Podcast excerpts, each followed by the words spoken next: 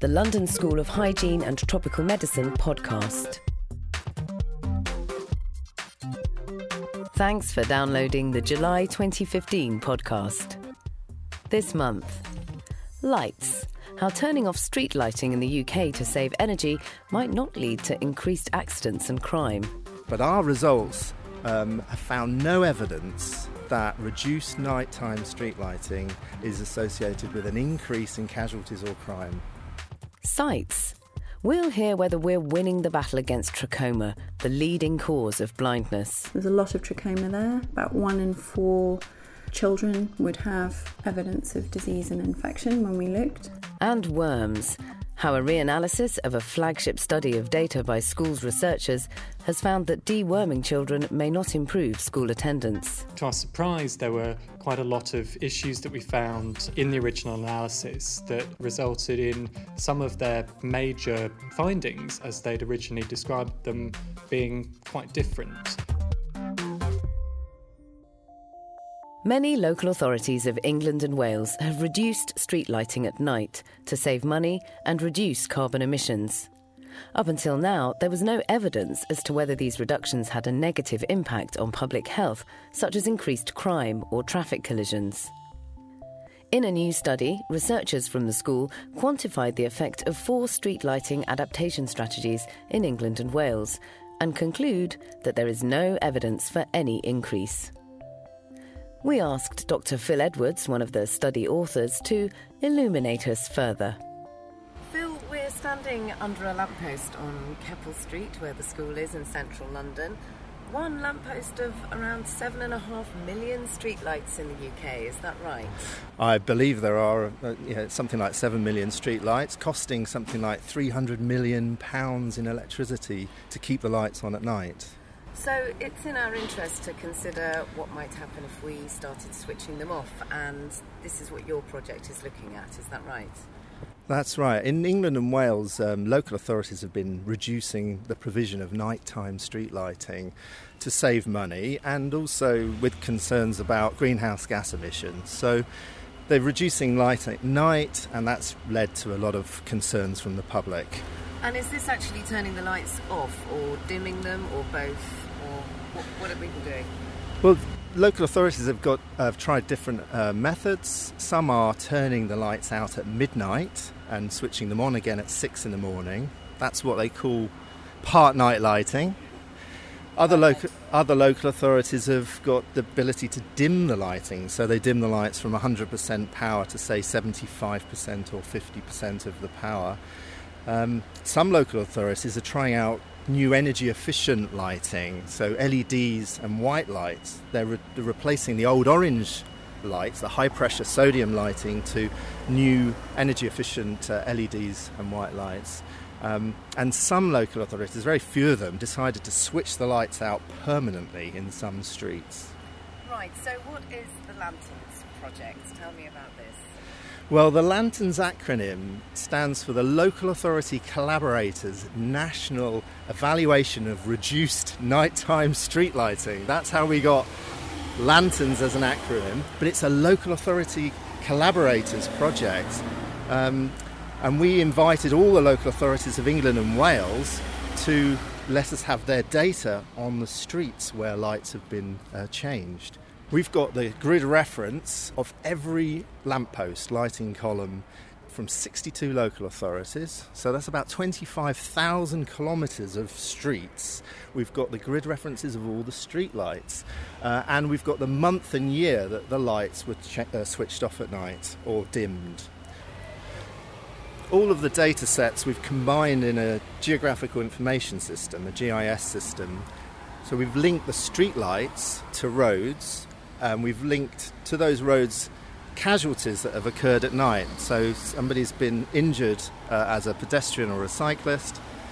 And we've also got data on crime like burglary, robbery, um, theft of vehicles, and violence. Those data sets have been combined, and we're, do, we're, we're, able to do um, what's called a, a controlled interrupted time series analysis where we want to, we've been able to look at the effect of the intervention, turning lights out at night, on the uh, rates of casualties and crime in those streets compared to others. And are you seeing what we might expect to see? I mean, presumably people are afraid that if you turn the lights off, everything's going to start going wrong. Have you seen anything to back that up? Well, you're absolutely right in terms of people are afraid of. People are afraid of the lights going out, uh, and part of our study has sh- shown that people are um, less likely to go out in the streets at night with the lights where the lights are turned out. But our results um, have found no evidence that reduced nighttime street lighting is associated with an increase in casualties or crime. So, the results of your study, I mean, what does this mean for the future? Are we, are we going to be suddenly plunged into darkness all over the country? Or? I think the um, local authorities are facing more austerity measures. They're being told to make cuts. Um, clearly, some local authorities have saved millions of pounds already with these measures. Some, in some parts of the country, the, uh, the, the, the, residents are, are really upset about what, what's being done. So um, I think it's just we've been able to provide the evidence that the local authorities can use in making their decisions about where and when they might reduce lighting at night. Has anyone, uh, you know, any other country in the world conducted this kind of experiment or is doing anything about street lighting at the moment? We, we are the first. So the London School of Hygiene and Tropical Medicine working with the Department of Security and Crime Science at UCL, we've been kind of done the first large scale study looking at the effects of reduced lighting at night on casualties in crime. And have you been able to speak to all these local authorities about the results? Are they, are they what people expected to see? We, we haven't yet. We did have a meeting at the end of 2014 uh, to say that the results were, were coming out and what what would they want in terms of uh, how the results are presented. And we're aware they really want to have local data. They want to know, well, what about in, in Cornwall? What about in Kent? What about in the West Midlands? How, how, will it, how will it affect us here? And our study's really just been able to show the overall national average, which is for no increase in casualties or crime. That was Dr. Phil Edwards, and you can hear a longer version of that interview via the school's website at lshtm.ac.uk. The London School of Hygiene and Tropical Medicine podcast. Parasitic worm infections affect millions of children in developing countries, causing debilitating illness and holding back their physical development. However, in a reanalysis of data from a flagship study, researchers from the school found that deworming children may not, in fact, improve school attendance. We spoke to study authors Dr. Alexander Aiken and Calum Davey, who told us more about the original 2004 study in Kenya and their reanalysis of the data. So, there's this very famous paper about the effects of deworming children on a wide range of outcomes, but principally health related, school attendance, and exam performance. So, this paper was published in 2004 in the journal Econometrica, which is an economics journal. And it's been very influential because, amongst the different things they described, it suggested that deworming school children meant that they had better school attendance. And this study was done in Kenya, so a lot of African countries and other developing countries have, amongst other bits of evidence, have used this to say that deworming programs would be a good thing to do because they would get more children going to school, which obviously we'd all like to see. We came to this paper through a program run by an organisation called 3IE, that's the International Initiative for Impact Evaluation, who's uh, largely economists, and they, they were getting a whole range of influential papers in development studies reanalyzed to see if the same conclusions were reached when a sort of independent set of researchers looked at this. What is this kind of data and what did you find when you looked at it again? Because obviously the first study seemed quite positive. So, the, the first thing we did was really to take the original authors' um, approaches and reproduce them, really just taking their same raw data and using the same calculation steps that they'd done to see what results were reached. To our surprise, there were quite a lot of issues that we found in the original analysis that were represented, I guess, some mistakes, some kind of oversights by the original authors. A lot, a lot of them were sort of very trivial things, but a few of them were quite substantial and resulted in some of their kind of major findings, as they'd originally described them, being quite different. So that we felt was kind of quite an important finding as a, as a first stage. And you would expect if you if you did the same sums, basically with the same numbers, you should end up with the same numbers. This is quite concerning that this paper is so influential.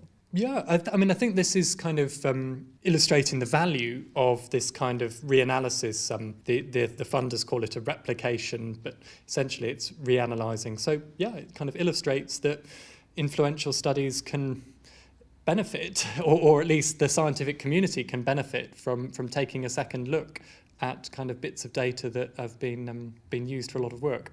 Um, so that that was our kind of our first stage, and we, we called that a pure replication, basically doing their analysis again. So Calum, that's the first stage. What was the second stage? What were you looking at? In the second phase was what was at the time termed a scientific and statistical replication. And what that amounted to was essentially taking the same data and applying newly devised analysis to the data. Kind of crunching it in different ways. Exactly, to try and uh, ask the same, answer the same questions or similar questions. When you look at this data again with your kind of new number crunching and break it down, what conclusions do you find? Do they support the conclusions of the original paper? So when we looked at the data again, relatively cautiously on the basis of the, both the design, but also, I should say, the limited access we had to some of the documentation supporting the conduct of the trial. Now, we appreciate that the trial was actually uh, done quite a number of years ago. It ended in the actual doing of the trial ended in 1999, uh, and many of those documents will be missing now or um, or not or or just somehow not available. Our analysis took a few different looks at the data. And what we found was that while there was some evidence that there was effects in each of the years, these were small, and the statistical evidence to uh, support these effects being not due to chance was limited. You've looked at the data and uh, you've done the original analysis again, you've looked at the data and analysed it in a new way. What else did you do to look at this data? So the, the final part of our reanalysis was what we called a, a scientific reanalysis, or a replication rather. And this is really trying to look at the, the causal chain of whether giving children deworming drugs actually has this eventual knock-on effect of um, making them go to school more. Having worms in your gut doesn't in itself stop you from going to school. So people who have done research in this field have always said, well, there must be some kind of intermediate step, somehow relating to the child's health, that kind of makes children with worm infections less, less healthy, so they're less likely to go to school. That, that's always been the, the, um, the sort of the, the, um, the hypothesis. And in the original paper, what they'd said was, or what they'd found was that there was an effect on the hemoglobin level in, in children who had deworming treatment, had less anemia, and they also seemed to have slightly better nutrition. So it was sort of offered that sort of hemoglobin and nutritional state was somehow this intermediate step. But what we found in reanalyzing was that actually the evidence for both of those things, that the hemoglobin was actually a, a mistake, that there was no evidence of, a, of an effect on the hemoglobin level, and the evidence for an effect on nutrition was was really very, very weak, and we, we, we disregarded it. So, looking at it from this kind of causal point of view of deworming children, um, does it lead to changes in your health? Does that lead to then improvements in school attendance? Well, we said, well, there was no effect on health. So, any, any, anything from the deworming drugs, well, it couldn't possibly result in improvements in school attendance because there was no evidence of the intermediate step. And we, we kind of described some alternative mechanisms that could, could be resulting in this effect, one of which could be the fact that you're doing the study in the first place, observing children very closely, could be the thing that's altering their behaviour. So, so they don't want to get in trouble, so they're going to go to school. Well, exactly. If they know that someone's going to turn up and check their attendance a few times a month, m- maybe that was it. So, so that's a kind of a third way. This kind of causal pathway reanalysis was a, a third way that we kind of thought about the study afresh. Trachoma is the leading infectious cause of blindness, affecting the poorest and most marginalised in society, with communities and cultures in Africa affected and at risk. International initiatives have had significant success in controlling trachoma in recent years, and the World Health Assembly has called for its elimination as a public health problem by 2020. In a public engagement talk at the British Museum, Dr. Anna Last from the school talked about the history of trachoma in Africa, its cultural links, and whether we're winning the battle against this devastating disease. Trachoma is a neglected tropical disease. It's a communicable disease. It's a disease that's caused by a bacterium called Chlamydia trachomatis, which is present in the conjunctiva of the eye. It's an infectious disease that's passed from person to person, usually in children under the age of 10 years. And with repeated infections in communities where this is endemic, the eyelid can go on to get scarred and cause inturning of the eyelashes, which then rub against the globe of the eye and cause scarring and abrasions over the cornea, which eventually causes blindness. And it's not everybody that gets the infection initially that becomes blind. But in endemic areas where there's a large amount of infection being transmitted without intervention, there are significant proportions of people who are at risk of blindness from this disease. At the moment, 325 million people live in trachoma endemic areas and are at risk of this, and it is the most prominent cause of blindness related to infection, with about 2 million people being blind from trachoma and a similar number being uh, visually impaired. And in terms of the global effort to control and eliminate trachoma, can you talk a little bit about WHO goals and any alliances? So, many years ago, trachoma was so neglected that it didn't make it onto the ne- neglected tropical diseases list. So, eventually it did make it onto the list, and in 1997, the WHO, in alliance with a number of NGOs that had been working in trachoma and groups that have been undertaking research in trachoma, such as us here at the London School, got together to prioritise elimination of this disease as a public health problem.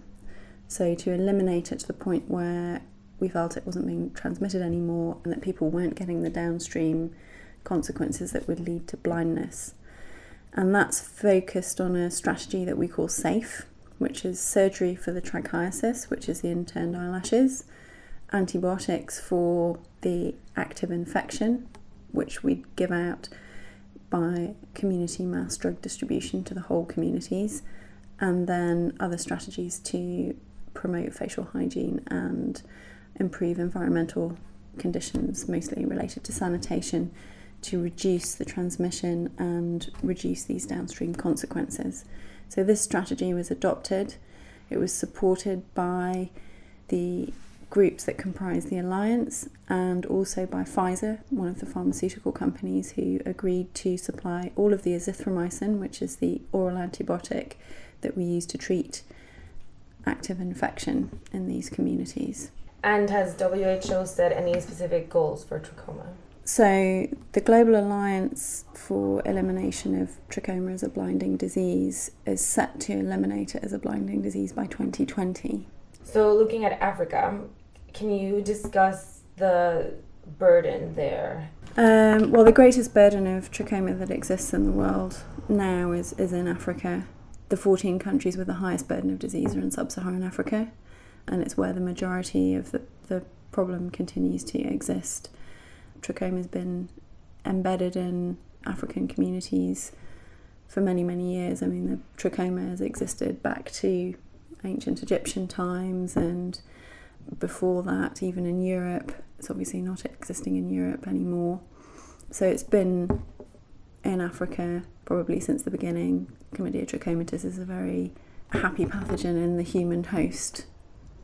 Then your work specifically, at least recently, has been in this Bijagos Islands archipelago off of Guinea-Bissau. Can you talk a little bit about what you were doing there? So Guinea-Bissau is one of the countries that has not yet eliminated trachoma. Um, it's a small country in West Africa. It's just north of Guinea-Conakry, which is the where the current Ebola outbreak started. It's got a population of about one and a half million. It's a very poor nation and has very low scoring human development indices. And the group of islands, the Bijagos Islands off the coast of Guinea Bissau, are particularly remote in terms of the geographic remoteness and also the sort of cultural isolation of populations there because they're quite different culturally and ethnically to the mainland populations, and there are additional logistic constraints such that healthcare is more limited on the islands than it is on the mainland. So, access to healthcare and ability to provide interventions is, was very limited when we first started working there. There was a lot of trachoma there, about one in four children would have evidence of disease and infection when we looked there were a lot of people who had developed scarring of their eyelids and a significant proportion of people who had trichiasis, which would then put them at risk of blindness. So it was a major public health problem there. And the island setup provided a very unique environment to undertake studies looking at the distribution of disease and some of the factors relating to the infection itself and also gave us the opportunity to intervene and provide treatment and then evaluate how how that was working.